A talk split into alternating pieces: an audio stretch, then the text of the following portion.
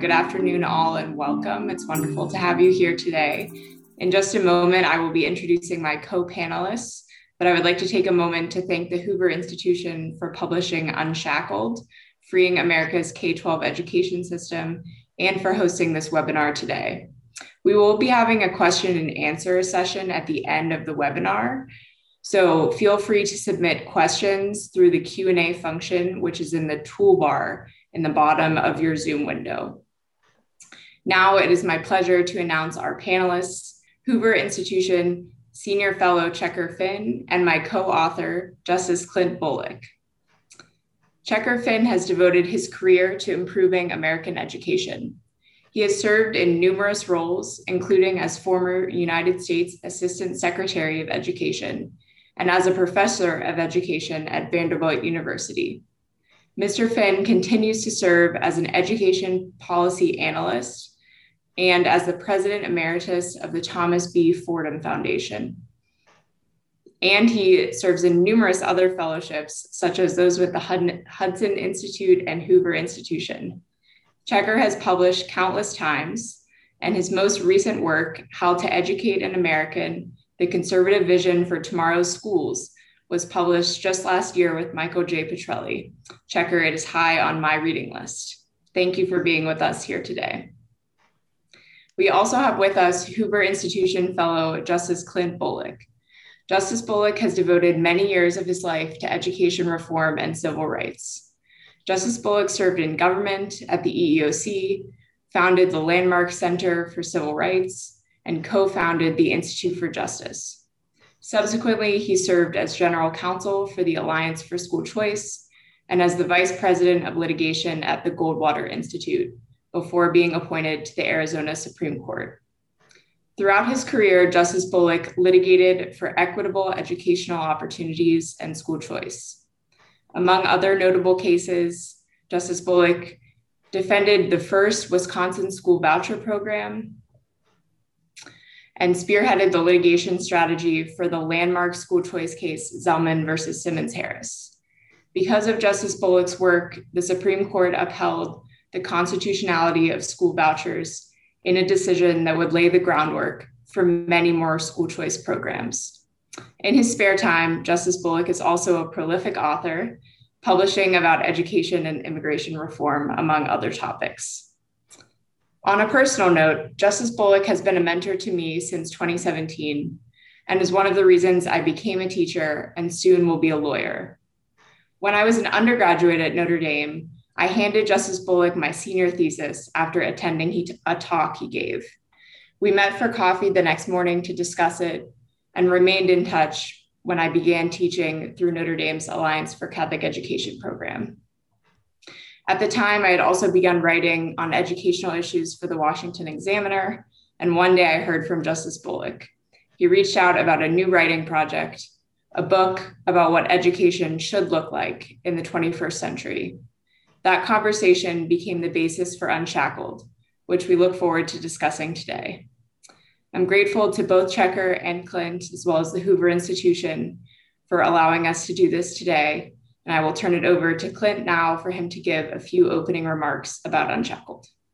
Well, thank you so much, Kate. It's just been a, a tremendous delight to have you as uh, as co-author uh, on this book. And I was thinking uh, before we got going that Checker and I have been friends and colleagues longer than you've been alive. Um, so uh, I am so uh, honored to have Checker, uh, one of the nation's foremost educational thinkers, with us today.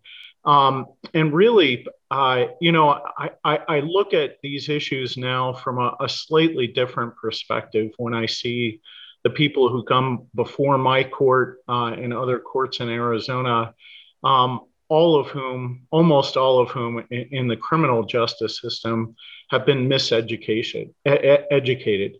And uh, I also look at the push for diversity on the bench and in colleges and so forth. And we've got a serious problem. Our K 12 system is not producing uh, the kind of qualified students that we need um, to compete with China and other other nations. Um, and certainly to fulfill the incredible promise that every American was given in Brown versus Board of Education of an equal educational opportunity. So, as Kate mentioned, really the, the purpose of this book was to, to conduct a, a thought experiment, and we invited all of our readers to do that exact same thing, and that is to imagine what an education system would look like in the year 2021 if we were designing it from scratch with all of the amazing technological tools that we now have at our disposal. And we certainly concluded it would not look much like the, the, the system of, of educating masses of students in warehouses uh, as we do today. Um, and the pandemic um, has only has only sharpened uh, our determination to to uh, uh to really uh, uh, provoke a, a, debate over some things that have really been um, sanctified over the years that that really should be rethought. A great revolutionary book. It's a treat to be with both of you today. it's a treat to have known Clint for about a thousand years and to get acquainted with Kate. Um, and I will, uh, before we're done, uh, throw a few uh, anxieties about your prescription, um, but I certainly share your diagnosis. Uh, and um, uh, but it leads me almost immediately to ask uh, either both of you: um, Have do you really think we're in such a terrible state today? We were declared a nation at risk in 1983 a lot of people have been struggling at education reform ever since. That's 30 some years of education reform, taking various forms in various places federal, state, local, you name it. Um, are we still going to hell in a handbasket educationally? Well, I'll start off and, and Kate can join. I would say that uh, looking back on, on 1983 uh, fills me with nostalgia. We are far worse off today than we were then. Um, uh, certainly, nothing has improved in particular for, uh, or very little has improved in particular for the kids who need education the most low income kids, um, Black students, Hispanic students. Um, the statistics are, are so depressing. One in 14 Black high school seniors is proficient in mathematics. That is an absolute disaster. Tom, uh, and and the graduation for Black and Hispanic students is uh, uh, is significantly lower than for white and Asian students. Uh, Tom Edsall wrote in the New York Times just the other day that uh, fewer than one in four Black students who do manage to, to graduate and get into college graduates from college within four years. This is a catastrophe. And whatever the situation was in 1983, uh, pretty much the only thing that really has changed is that we've spent a lot more money getting to the same dismal outcomes. And I would just add on that as well that I think we have more choice than we had in 1983 in the sense that we won, you know, major Supreme Court victories, Zelman, as I mentioned in the introduction, uh, to, to expand choice. And Florida has really been a standard bearer in that regard with their tax credit scholarship program. Uh, but we still don't have as much choice as is being desired. Uh, and we see that when there are lotteries for charter schools. And from an anecdotal perspective, the school where I taught in Chicago, small private Catholic school, 100% lottery admission. Uh, and students, there were, we had way more students who wanted to come than we could admit. Um, so I think we've made some progress on the choice front, but it is still not meeting demand. Your, your book certainly um, talks a lot about Florida, and we'll come back to that um, on the choice front um, and on the COVID front, because we're just emerging uh, at least much of the country is. Um, there's more choice uh, resulting from COVID, isn't there? Aren't people uh, uh doing more homeschooling, more pod schooling, stuff like that? Is that uh, there's a lot of bad stuff coming out of COVID, obviously, but isn't there some good stuff on the choice front? Yes, well, absolutely. oh, go ahead, Kate. No, I, I think absolutely there there are positives and, and silver linings from this terrible pandemic and choice being one of them. And I think it will be really important. Uh, now is the crucial time for policies to be passed. And we have seen that um, many more policies are being passed. Um, West Virginia passed an ESA program, for example. Um, but we still have more demand than there is supply for these programs. And that is the main thrust of the remedy in your book is to create uh, many, many more opportunities for choice and uh, empower parents and so forth. But one of you or both of you need to um, um, outline the prescription. How are you going to unshackle the system? What is the what is the main thrust of the book's recommendations for those who haven't had the pleasure to read it yet? So, Checker, and you mentioned it. You said it characterize the book as revolutionary, and I, I really hope that that's true because we really we really need it. The Economist, uh, the issue that's on the, the newsstands right now, if there are such a thing as newsstands anymore, um, talks about this really being a, a Hurricane Katrina that came across the entire United States. And you're absolutely right. Parents took matters into their own hands with these learning pods, micro schools um, but for uh, low income parents, uh, families, the situation is even more dire than it was uh, a year ago. So we think that we need STEM to STERN education reform. Obviously, public schools will continue to be the centerpiece, um, regardless of, of how much choice we have. And um, basically, uh, very briefly, I'll, I'll, I'll classify our uh, uh, our suggestions, our reform proposals into four brief categories. The first is, is perhaps the most dramatic and, and rarely talked about, and that is cutting out the middleman in public schooling. We are more bureaucratized as a public school system than Russia, which prides itself on its bureaucracy. And uh, we are organized, our public schools are organized around school districts, which have been obsolete for decades. And they suck about one, uh, about one half of the funds out of the school system and contribute very, very little except uh, political control over the schools. Uh, so we would uh, look to make schools, much public schools, far more autonomous and have uh, funds flow directly to those schools. And those schools would have far greater autonomy to pay their best teachers more, to hire the teachers and fire the teachers as they set, see fit, and to uh, design educational programs that best serve their populations. Um, the, the second really is, is an offshoot of what I just said, which is decentralizing public schools. We've learned so much from charter schools over the last few decades, and giving um, regular public schools far greater autonomy, I think, is, is very important. The third is to promote student centered learning. Our school system is decades behind our technological revolution.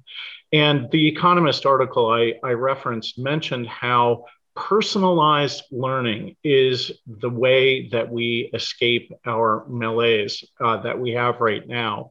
And we have the technologic, the technology to, at a fraction of the cost of what we're spending right now, really personalize education to the individual students' needs, talents, um, uh, abilities. And uh, we've got to be doing far more than that. And finally, uh, student based funding. Um, we want to have a funding system that resembles post secondary education. Uh, our universities have to compete for students. And if they don't successfully compete for students, they don't get that money. And transferring control over education funding from politicians to parents uh, would all by itself uh, effectuate dramatic change in the public schools so long as we give them the um, the ability uh, to to be flexible in return. Kate, uh, additions? I would just add on the personalization point, which was point three that Clint just mentioned. One of the best things that I had the chance to do when we were writing the book is uh, visit a few innovative schools in Chicago because I was teaching at the time. And when you're a teacher, if there are any teachers on the call, you hear personalization, and it is such a buzzword in education.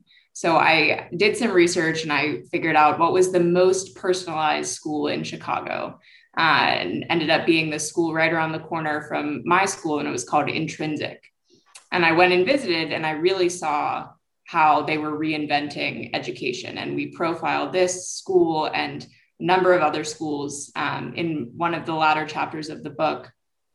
But really, what this school was doing was just blowing up the idea of kids in rows in one classroom. It looked much more like a startup when you walked inside. There were kids doing individual work in one section and then with private tutors in another, working in small groups in another section of the room. Uh, it was just really, really rethinking the model of how instruction was delivered. And a lot of their work was done on computers and it was delivered to them individually. So it was literally the assessments were personalized using uh, learning technology. Great. So I don't need much convincing about the the four points in the model that you're recommending, but I do need persuading that you're still talking about what most Americans call public schools. Uh, it seems to me you've taken, by taking away the middleman and having the funding flow with the kids, you have probably taken away the governance arrangements that most people associate with public education. Uh, so help me with the way in which these are public schools and that public education, as Americans think of it, remains the centerpiece of the system you're recommending. Well, Checker, um, every single state in its constitution requires the creation of a public school system, and, and that is certainly not going to, to go away. I think it's still going to be the primary, the primary means but we would replace centralized um, uh, boards of education at the district level with school boards of education, and it would be uh, school based uh, governance. The state would be primarily responsible for the funding. We wouldn't see the incredible inequities that we have across district lines. Um, and would also be responsible for ensuring that schools um, uh, maintained uh, a basic educational opportunity. Um, and obviously, parents would have far greater uh, control and influence in this kind of system as well. Whereas in school systems like Chicago, where where uh, where Kate worked, um, they have zero influence over their kids' education and, and the quality that's offered. So I think uh, the combination of, of state supervision and intervention where necessary, state funding, and school based school boards, plus parental involvement and empowerment.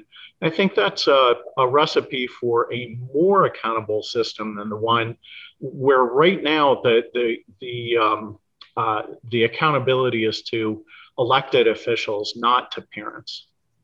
So, and I would just add briefly that it's fascinating to me that after COVID, school board elections are some of the most hotly contested in this upcoming cycle. There are more people running for school board than almost ever before, I think, in American history. So I think that's that's a very good thing. We should local control over schools should not be something that is a vague promise. It should actually be a reality.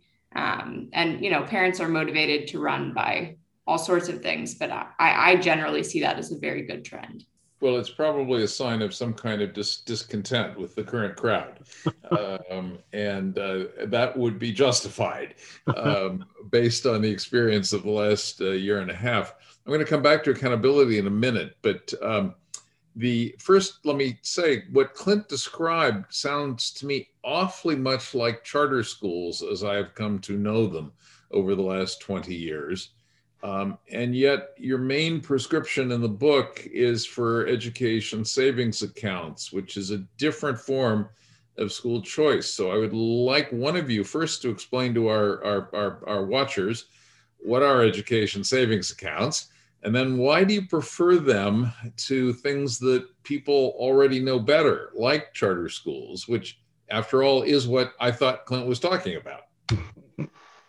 So I would just add briefly, I, I think we we try to focus on not one silver bullet solution because that is where education reformers have gone wrong in the past. So we we do think that ESAs offer the most flexibility and the most personalization for the 21st century, but we do still recognize that the vast majority of American students attend what are known as traditional public schools.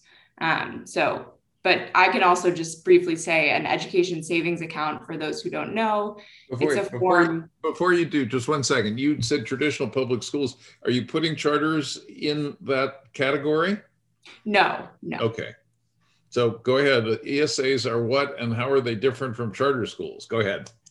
So ESAs are a more direct form of funding. Charter schools receive the charter schools are publicly funded but privately managed. And ESAs are more of a direct funding directly to families. So it's a form of backpack funding, which we discuss in the book, um, similar to vouchers and tax credit scholarships. But what differentiates ESAs from vouchers and tax credit scholarships is that the money given to families does not need to be used at a traditional brick and mortar school. It can be used at a traditional brick and mortar school, whether it be public, private, charter, et cetera but the money can also be used to pay for homeschooling pods or personalized educational services such as online school. So there's much more flexibility with how the funds are used. Um, and as I mentioned earlier, West Virginia just passed one of these programs. Arizona has an ESA program. Um, and it, it's also of great value to uh, parents who have children with disabilities because those children need personalized education more um, than any other family. And checker, and, oh, sorry, go ahead, Kate. My last thought was that it also really helps enable homeschooling, which I think is um, used actually by a vast coalition of families, whether they be tech families in San Francisco or religious families in the Midwest.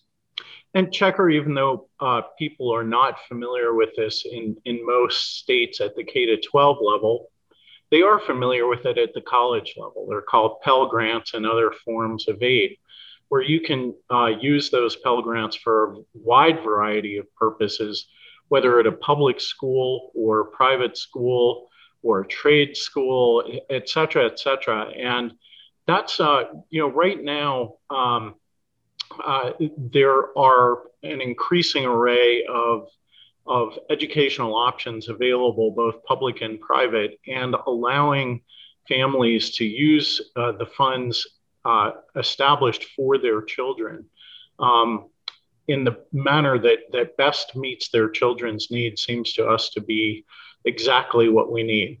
I agree with that, but I'm also worried. I'm also worried about the uh, potential downside uh, which is the abuse of the money by schools that are in it for the money, um, by uh, parents that make choices for reasons other than educational quality. Uh, I, I, guess I want you to talk about quality control here. Uh, is anybody besides the marketplace uh, checking to see that kids are learning anything in the schools that you are contemplating?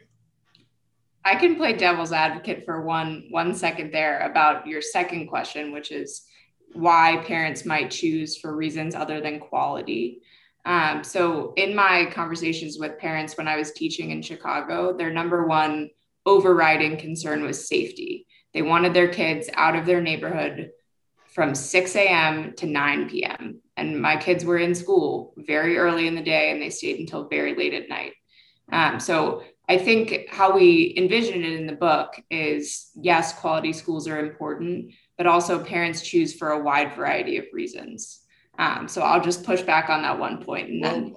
I, I, I welcome the pushback, but I'm also going to say from a lot of experience with, uh, in particular, charter schools in Ohio, um, parents making choices for those reasons, which I respect, I understand but those reasons don't end up solving the education problem facing the nation that Clint began with, uh, which is the fact that we've got a poorly educated country.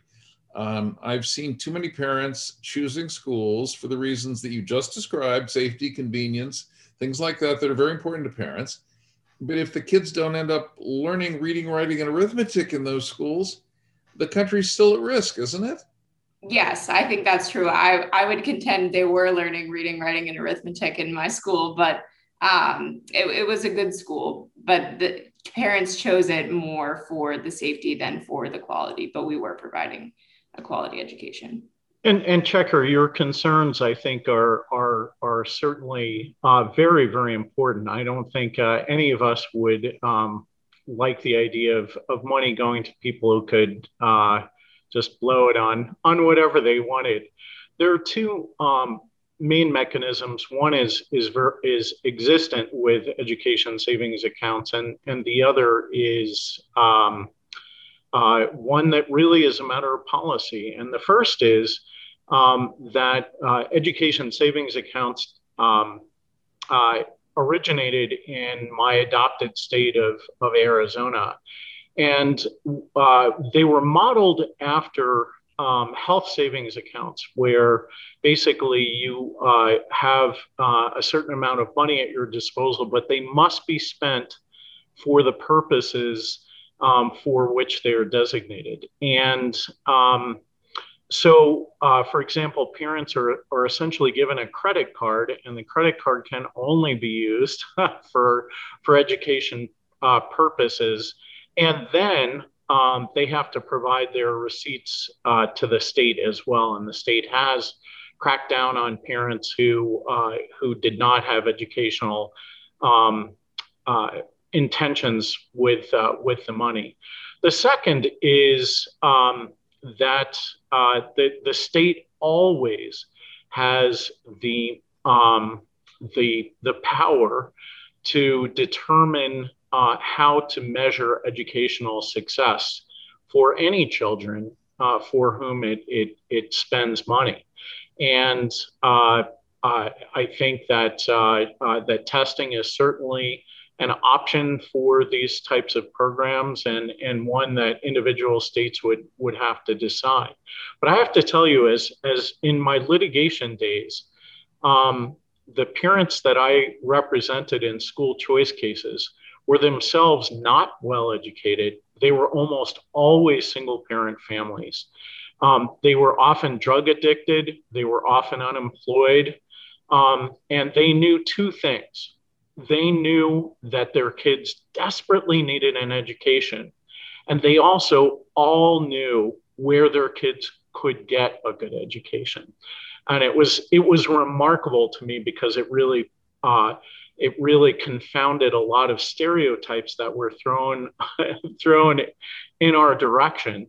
And so I think that uh, while the state uh, uh has to make sure that all children are being educated, that the problem of, of parents who would misuse this program is far greater than the crisis in parents who don't have an opportunity to avail themselves of, of quality educational opportunities.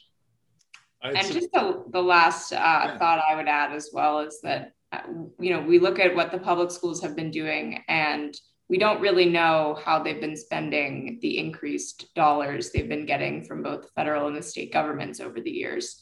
So accountability has to go both ways. If we don't adopt our system, I think we need to put even more accountability than we already are on the public school system. I'd be fine with that. I'm just struck with the oldest sort of conundrum in education, which is the economist's argument about is this a private good or is this a public good? Um, and uh, it seems to me the only conceivable answer in the United States is it's got to be both. Um, and um, the parents are properly pursuing the private good. Um, the state has to be pursuing the public good, uh, which I think has got to be an educated population. Um, and it seems to me we've got to have some way of verifying that that is occurring, not just that parents are satisfied with the places where their kids are, are going to school.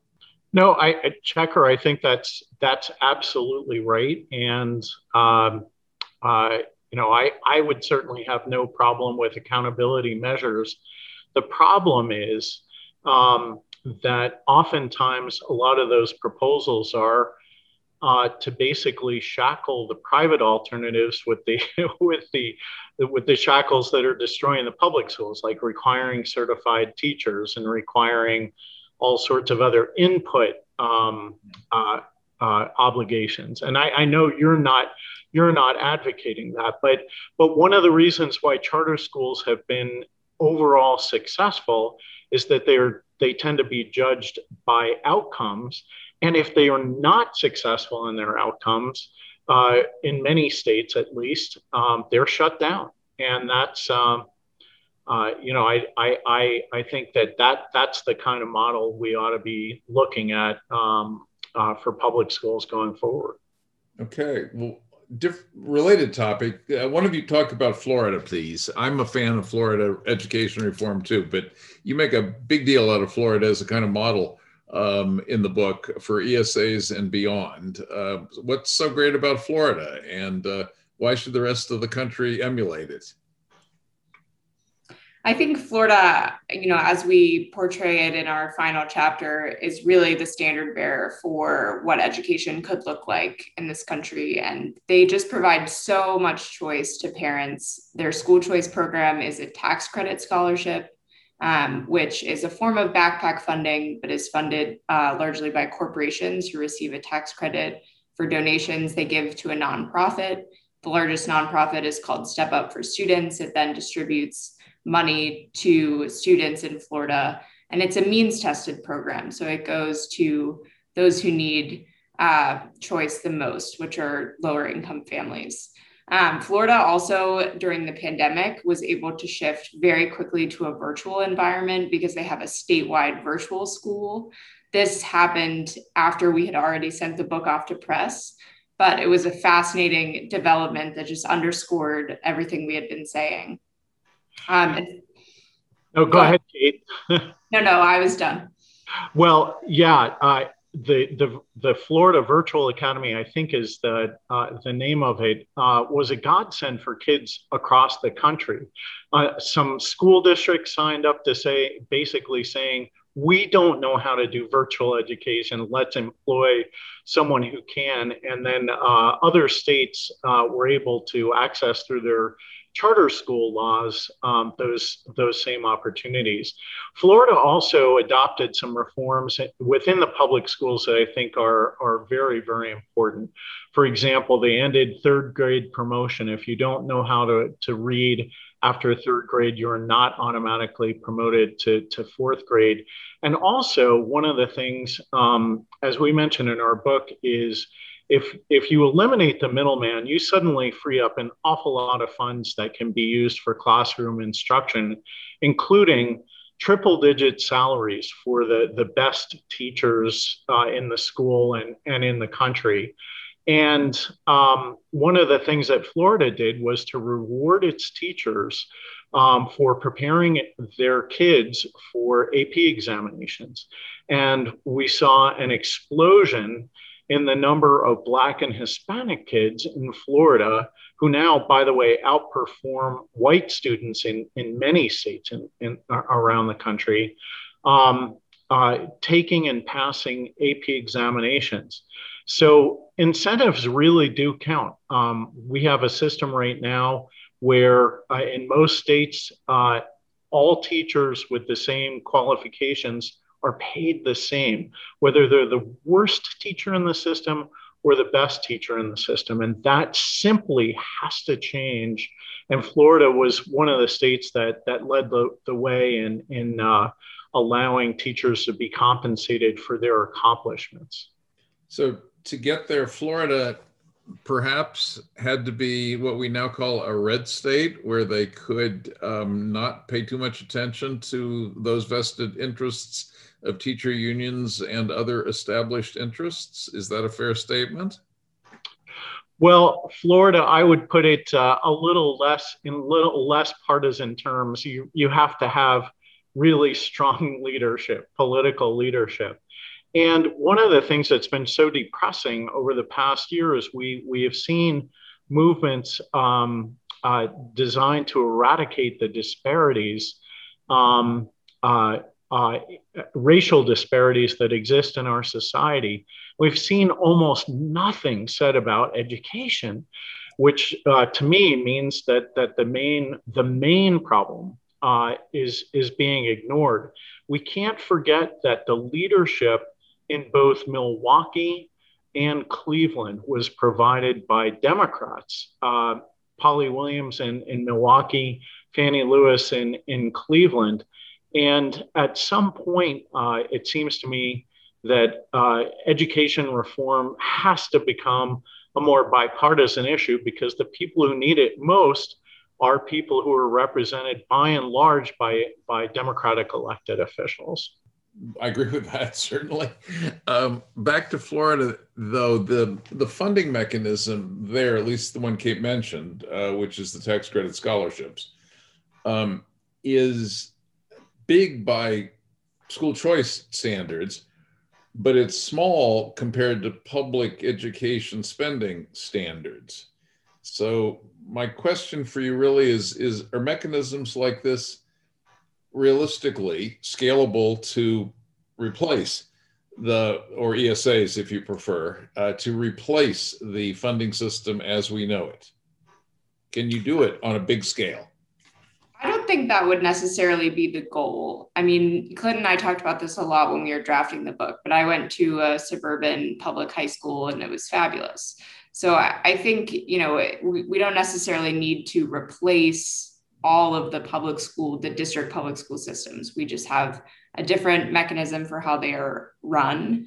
Um, but that doesn't necessarily change how they are funded, other than the money is not going to the district, it's going directly to the school. But it's going through a parental decision to take it to the school, if I'm following you correctly. Correct, yes. But but hypothetically, you know, if we were still faced with the choice of whether or not to attend my the public school where I went, a lot of parents would still choose that school because it was a good school. So what it would prevent is parents from choosing the the poor performing schools. But what you are scaling here, if I'm still pushing for a second, is a f- different kind of funding mechanism.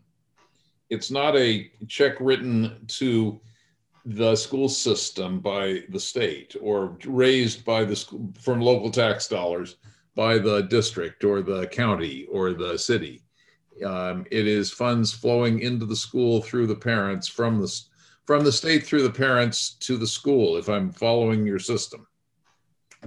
Well, Checker, I might uh, weigh in with a, a personal anecdote. Um, I, I earlier in my my career, I went to the Northern Mariana Islands um, to talk about school choice, uh, which uh, gave me the slogan, "We will go to the ends of the earth for school choice." But uh, I remember talking to a public school teacher there, and she was adamantly opposed to school vouchers. And uh, she you know, produced the, the usual litany of, of arguments against them. And, and I said to her, what about a system where the parents um, had uh, their education funds placed at their disposal and could use them at a public school? And if they spent them at your public school, um, you and your fellow teachers and the principal could decide how they would be spent. And her eyes lit up. She had never contemplated that idea before. And she instantly said, We could finally get some new playground equipment. Yeah. Um, I sometimes think that the school choice movement made a, a, a, a wrong turn um, when it focused on a mechanism that would be used exclusively at, at private schools and failed to encompass public schools uh, in a meaningful way in, uh, in, in, in a greater choice system. And I agree with you, the challenges to scaling this type of, of idea are tremendous.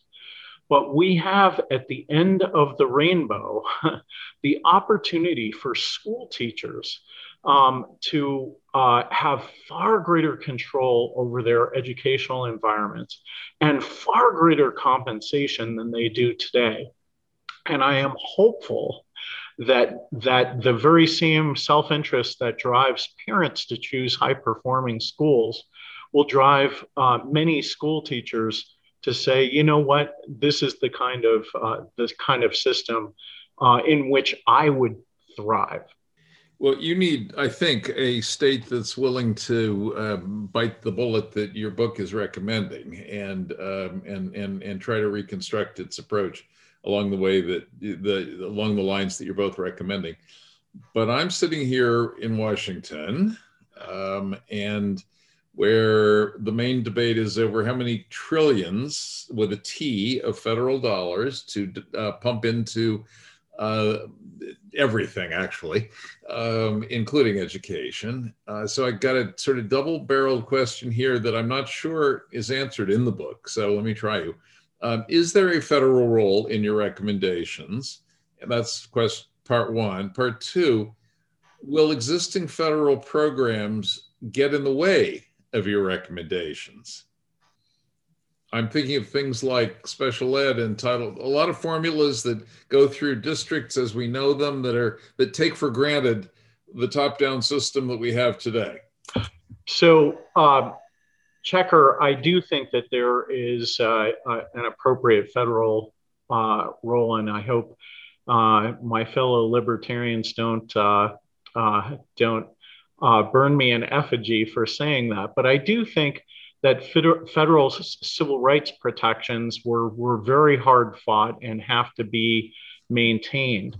Um, the answer to your second question is yes, emphatically, um, but uh, uh, those obstacles I think can be surmounted. And once again, uh, the way has largely been led by charter schools, which are public schools and are subject to the very same federal requirements uh, as other types of public schools. And uh, uh, they have been able to either modify um, uh, the laws and regulations or um, adapt their own model um, in a way that, um, and, and that often involves pooling resources um, that uh, that means that that these uh, laws and regulations have not been um, a devastating obstacle. So you're saying there are workarounds on those things, or could be. Uh, that's not a not a fatal a fatal problem. Exactly. Uh, we've both been generous with with me. I, I hope more questions than you really wanted. Um, I, I, hear that our studio audience, so to speak, has some questions of its own. And I think Kate's been looking at them. So I'm going to throw the ball back to her. Thank you. Thank you so much, Checker. Yes. You haven't heard the last from me. Go ahead, Kate. uh, so the first question that I'd like to pick up with is from Dave. And he asks, how much can be accomplished without parental interest? The Asian model shows just how important support at home is. How do we get parents actively engaged? Which I think is just a great question based off of what we have seen during COVID. So, either of you would like to chime in first, I'll defer.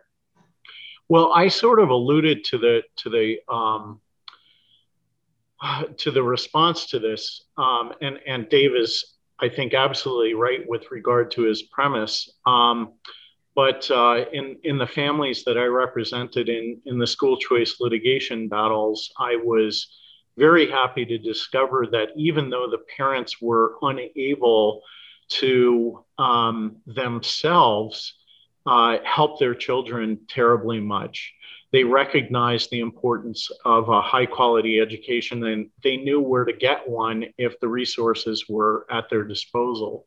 One of the um, unreported phenomena of the micro schooling uh, movement over the last year has been uh, in the minority community with micro schools opening in, in churches um, and uh, parents discovering a safe place and a high quality academic environment for their for their kids. So while obviously the ideal is an engaged family that can actually weigh in and help their kids um, for parents who who aren't able to do that uh, the, the best opportunity is to make uh, uh, choices available to them. I, I agree with that. I'm just going to m- mention two other sort of parent populations that worry me a little. Uh, one is the smug middle class parent who um, is wrongly satisfied with the education their child is getting uh, because the real estate agent told them they're living in a neighborhood with a great public school or something like that. And the fact of the matter is, they're not learning very much. And then there is a small population of kids I think we have to acknowledge who do not have functional adults in their lives. Kids in foster care, kids in other institutional arrangements, orphans. Um, it's uh, kids who do not have functional parents or caregivers sometimes. So it's not a big population, but this is where the kind of um, safety net element of the state's role does have to come into play somehow uh, in all of these arrangements. Um, back to you, Kate. No, I think that's that's a great point and is well taken. I taught, unfortunately, many students with unstable home situations, so I saw it firsthand. Um, I, I would say I don't know that that's a problem we address because at its core, if every child had a stable family in this country, I think we would be a lot better off educationally than we are. And I think a good school can do some work to plug that gap, but it's never going to fully overcome the impact of a stable household. So I, it's very, it's a great point. It's well taken. If we could, we do have one more question, and unless Glenn wants to jump in. Oh no, no, no. Uh, uh, Q and A from the audience. okay. Um, so this is a good one uh, from Alex. What about the quality of teachers and the education they receive? In most high performing countries, teachers graduate near the top of their class. At least in the past, we have tended to get our teachers from the lower echelon of graduates. And that that is an issue we talk about in the book. Um, uh, I am a graduate of uh, a teacher training program, um, and you know we spent a lot more time uh, talking about things that didn't uh, that diverted from our subject matter expertise than um, uh, than becoming really high quality uh, people who could who could teach our our subjects. And you're absolutely right. We have to emulate uh, countries that have, like Canada and, and so many others, that have really professionalized the, the teaching profession. Compensation is, is an element of that. And I think that um, we have uh, proposed the means by which to make that possible, which is uh, eliminating the middleman and, and putting that money into the classroom and greater public school autonomy uh, to hire and fire um, uh, teachers. And when I th- when you do that, I think that it, it will um, uh, it will lead to greater uh, high quality professionalism. Just to add that that requires a degree of deregulation on the part of the state as well. Um, because you know today's private schools by and large can hire anyone they think knows their stuff and is competent with kids and that gives them a much bigger field of candidates uh, for their jobs and much more flexibility with compensation and also with retention and placement and all those other things. We've got much too much of a, but your point, bureaucracy and kind of uh, locked in structure uh, in so many of our schools today. So we need a lot of freeing up there. Yes, and building off of that, we have a very interesting question uh, that deals with state board associations, which is not even something we take up in the book, but I'm sure is a form of bureaucracy. Uh, so this question is from Kristen. Uh, the most progressive program my district offered was their home study program.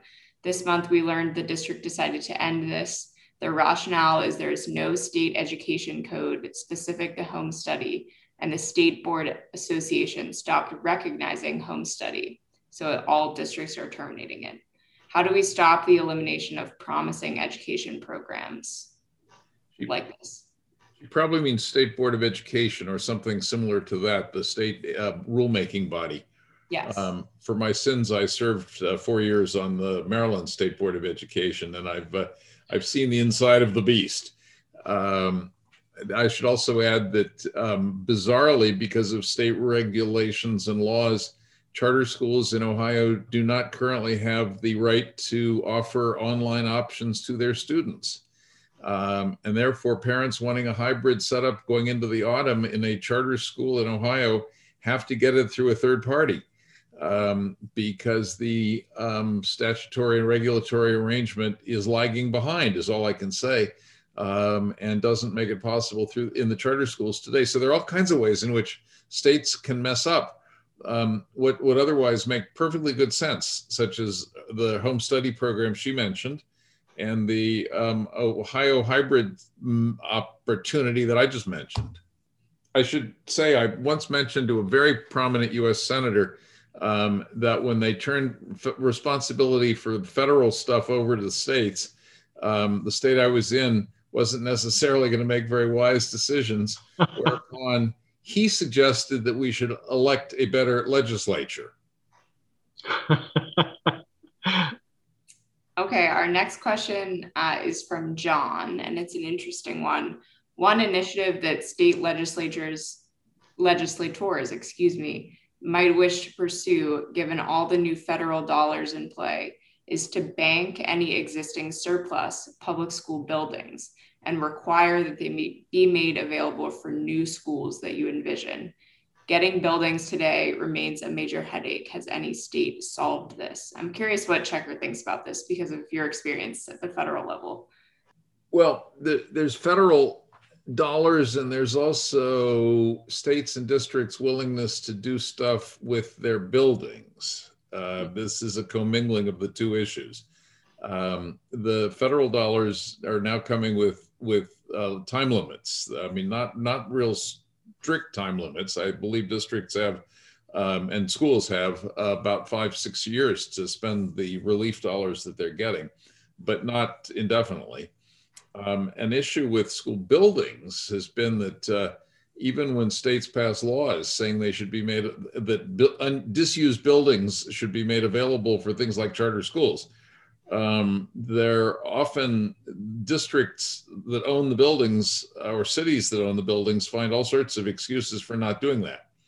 Uh, they'll say, well, we're using that building as a school warehouse um, or, or, or something else. Meanwhile, charter schools are desperately operating in church basements and, uh, um, you know, leased, leased spaces and stuff like that. So it's a real, it's a real issue of willingness at the state level and the district level to do anything like that with their buildings. Any final thoughts from you on this, Clint? No, I think we should. No, I, I entirely concur with uh, uh, with Checker's analysis. Wonderful. Well, uh, do either of you have final thoughts you would want to share in general, besides, of course, buy the book if you're interested and you want to learn more? And if you're a parent, get involved, run for school board. Um, we hope that you will be elected run for school board, run for state legislature, start a school, uh, get on the board of the school, uh, be fussy about the school your child goes to, demand a better school for your child. Um, there are an awful lot of to-dos tucked away in your in your excellent book. I congratulate you both on writing it and hope that lots and lots of people will learn from it. Well, I, I would add um, and and thank you so much, Checker and and Kate, uh, uh, for uh, uh, for your thoughts today.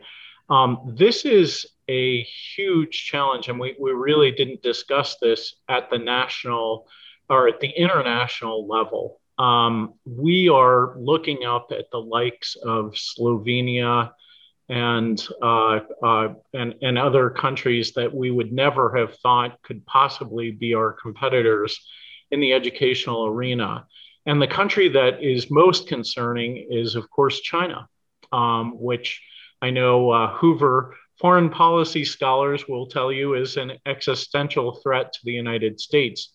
And they are absolutely destroying us in K 12 education. One of the statistics from our book that, that was most alarming to me when I, uh, when I discovered it is that the 10 the bottom 10% of Shanghai students economically the poorest 10% outperform the richest 10% of American students in math. If that continues to be the case, uh, you know, the, the American era uh, will come to an end. This is a, a, a national crisis, uh, but it's also a national opportunity um, because over the last year, I think a lot of people who were, as, uh, as Checker mentioned, the middle class parents who have been very satisfied with a, a very deficient product have uh, become awakened and uh, hopefully um, they will become advocates for change. Well, I think we are good to wrap up, and we appreciate all of you uh, tuning in today and to Hoover for hosting us.